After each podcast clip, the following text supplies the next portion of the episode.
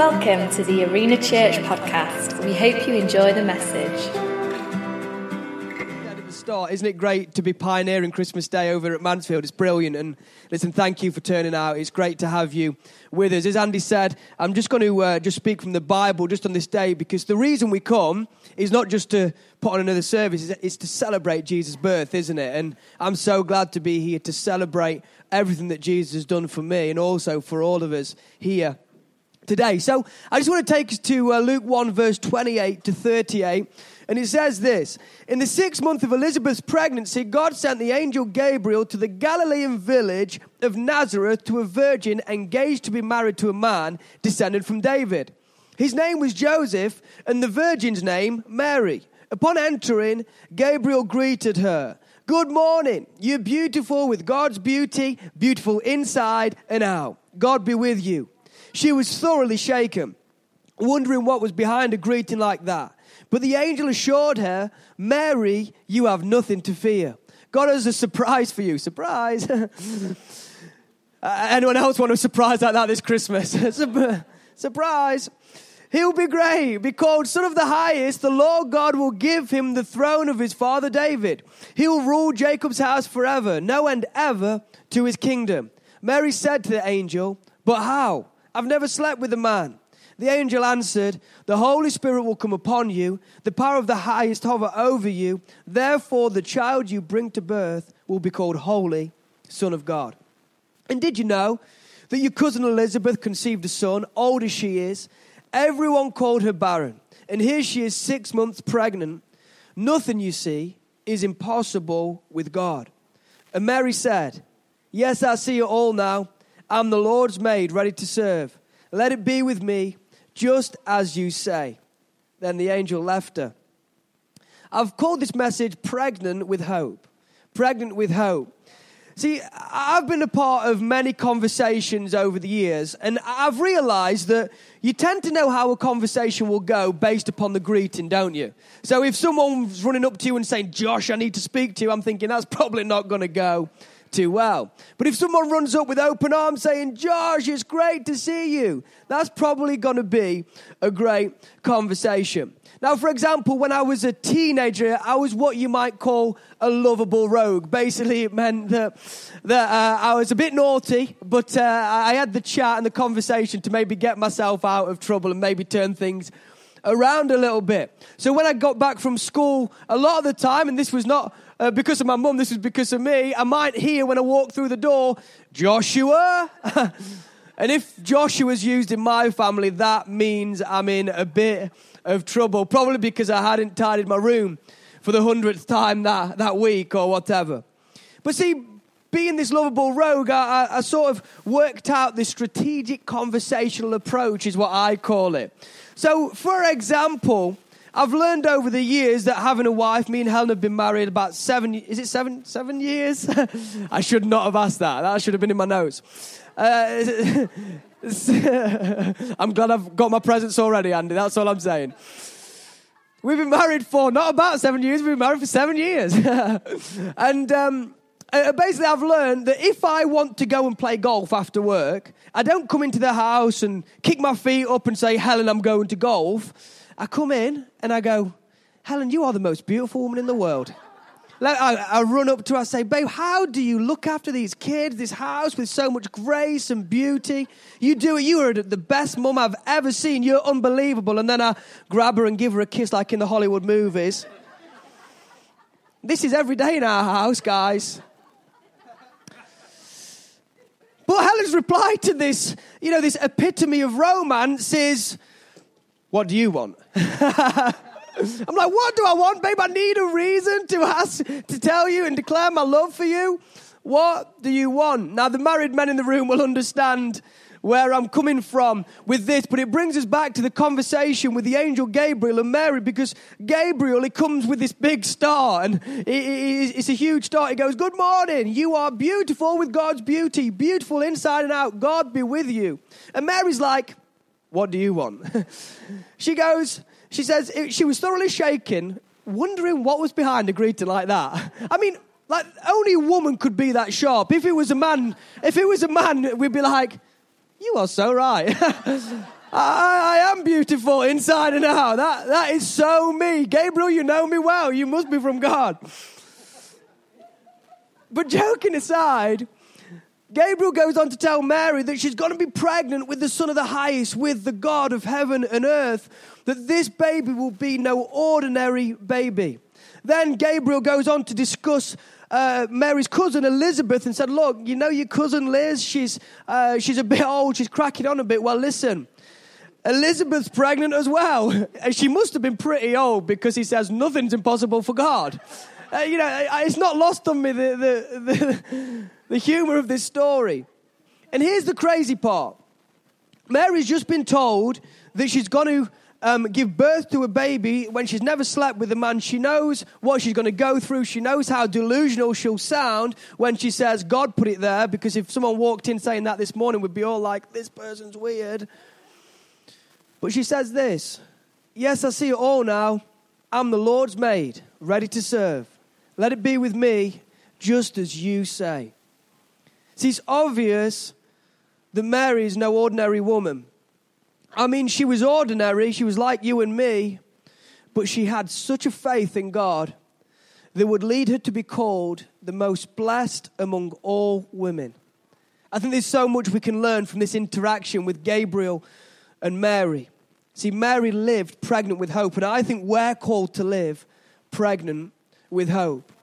So, the first thing I think we see from this is that Mary had a purpose, that Mary lived a life in purpose. See, Mary had this unique calling from God, didn't she? This unique calling from Gabriel. I know it was super clear, it was crystal clear that she was going to raise the Son of the Highest. She was going to look after, like, the God of heaven and earth. Mary's life was to be wrapped up, birthing, nurturing, and loving God's own Son. Not too small a task, eh, guys? Don't mess it up. I mean, I'll just point out that Mary actually lost Jesus one day. Anyone, anyone know about that? And they didn't find out till the end of the day either. I think if I would have lost my little boy, I'd know like in the first five minutes. but, but Mary had purpose. She had a purpose to bring up Jesus, this God child, to bring him into the world. See, purpose and hope are intrinsically linked. If you don't have purpose, you have nothing to be hopeful about. I think that's the reason why there's so much mental issue in our world today because people are running around living lives without a purpose, living lives without hope. And when you live a life where you have no purpose, then it's really tough to be hopeful about what's going to happen tomorrow. See, we're all called to live with purpose. God's got a purpose for every single one of you in this room today. He's got a purpose for me, He's got a unique purpose for every single one of us. And God's best for you is living in His best for you.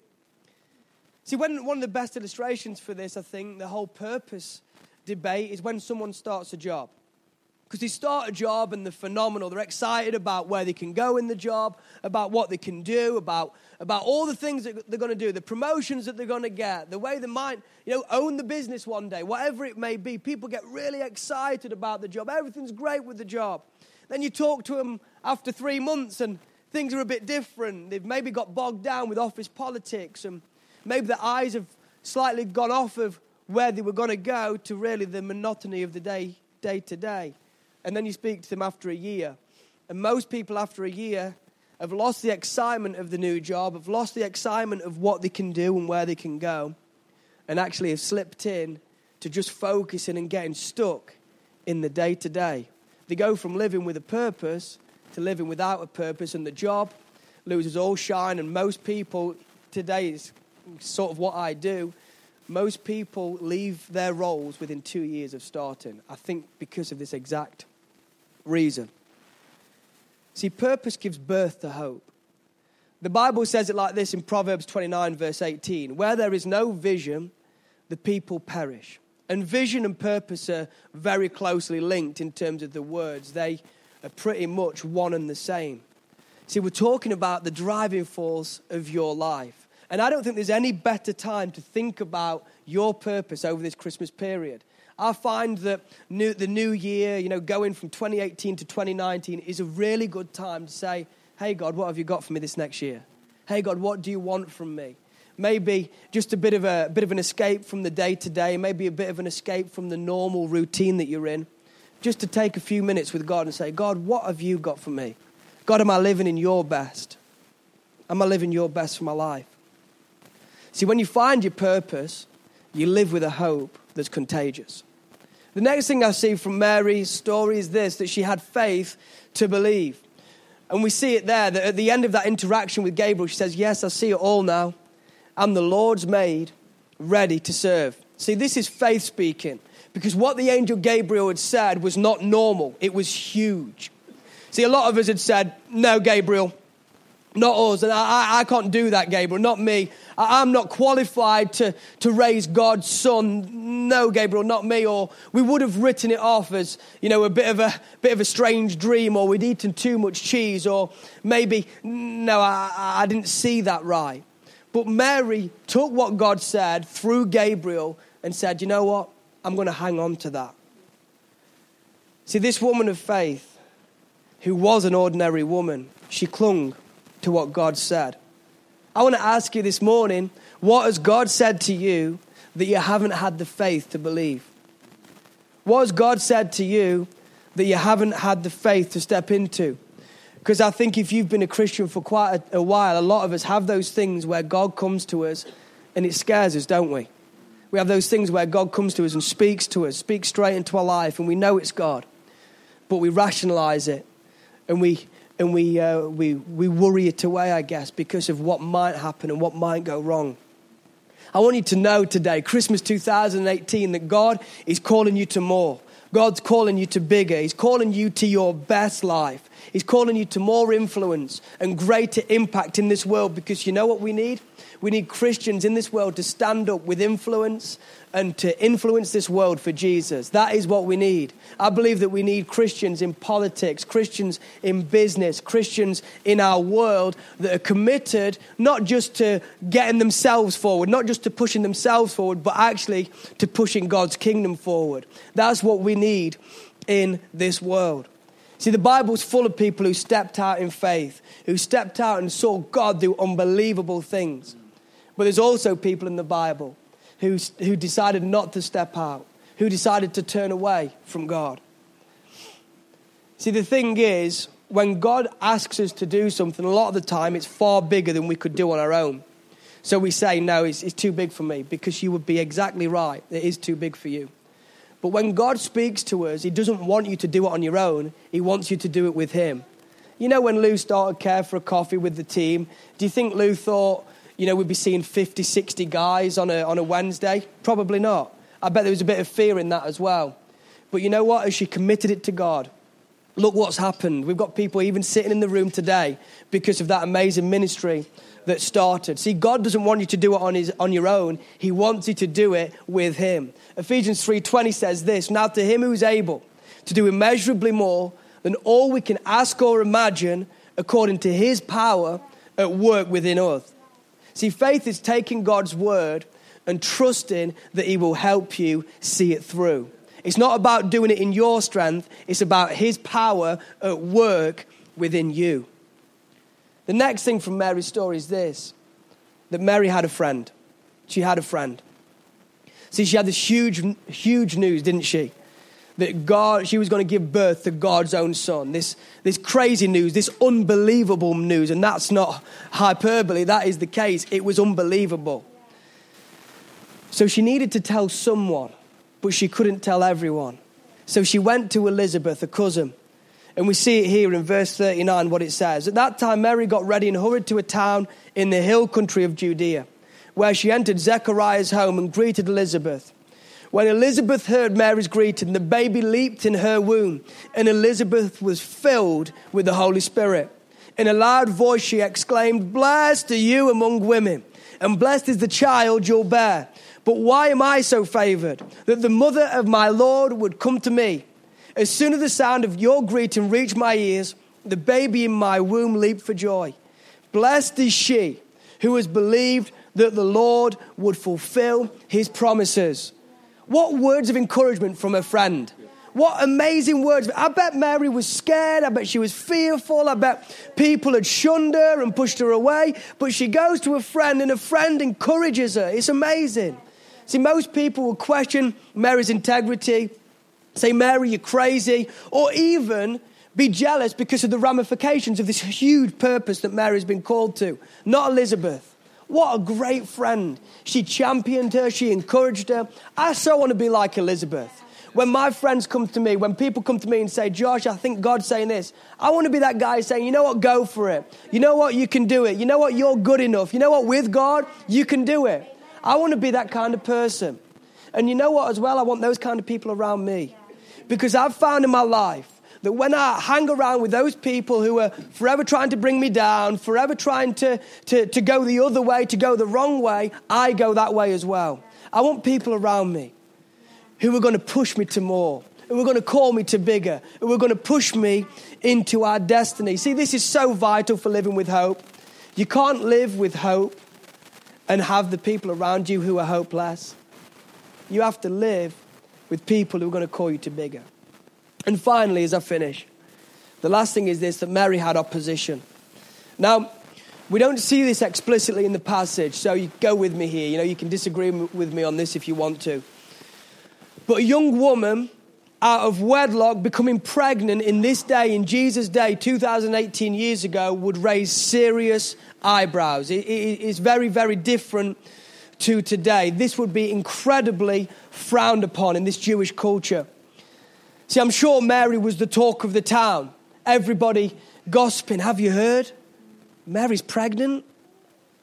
Have you heard that Joseph's still staying with her? Mary's pregnant.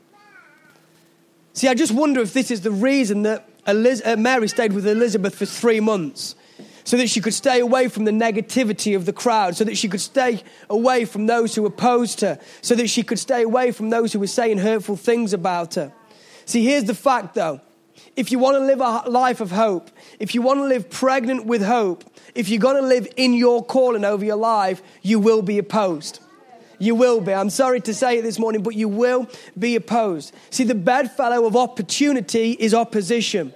See, if you want to live a comfortable life, don't hope, don't believe for more, just do what everybody else is doing. Because as soon as you step into opportunity, into what God has called you to, you will be opposed. But guess what? God's going there right with you as well. See, we see this throughout the Bible, though. Look at the guy called Nehemiah. Read the book over the Christmas period, it's phenomenal. He set out to rebuild the wall around his city, and straight away, in Nehemiah, probably Nehemiah 3, as soon as he starts to build the wall, he's opposed. Look at the Apostle Paul and his ministry journey. Everywhere he went, he was opposed. Look at Jesus. Came to save the world, lived a perfect life with a huge call, but was opposed to the point of death by the religious people of the day. So you may have stopped stepping into the more over your life because of opposition. You may have stopped pursuing your purpose because of what people have said. But I'm here today to tell you it's worth it and push through. Let me tell you, God's best over your life is not worth dropping because of the opposition. You know, if we want to reach this town, we're going to have to step into more and we are going to be opposed. But you know what? I believe it's worth it. I believe there's thousands out there today who are worth stepping out for, who are worth taking a risk for, who are worth laying our lives down for. We need you to fulfill your God given destiny. We need you to step into all God has called you to. See, in Acts, they thought they'd won when they stoned Paul to a point where they thought he was dead. But Paul, through the power of God, he stood up and went straight back into that town to continue to see the church advance. See, they thought they'd won when they, Jesus hung on that cross. But three days later, he rose again to win the ultimate victory. See, it might be hard in the moment, but you were called to overcome through the power of God. Today, you might think you're losing. You might feel like you've lost. But God is saying to you, Christmas 2018, go again. Live pregnant with hope. Pick up that dream because 2019 is the time when He's going to begin to move in your life again. Listen to me, I know this to be true that as you step into God, as you lean back into God, let me tell you, you will, you will feel His Holy Spirit working inside of you and working with you. I'm believing that 2019 is going to be such a year of opportunity.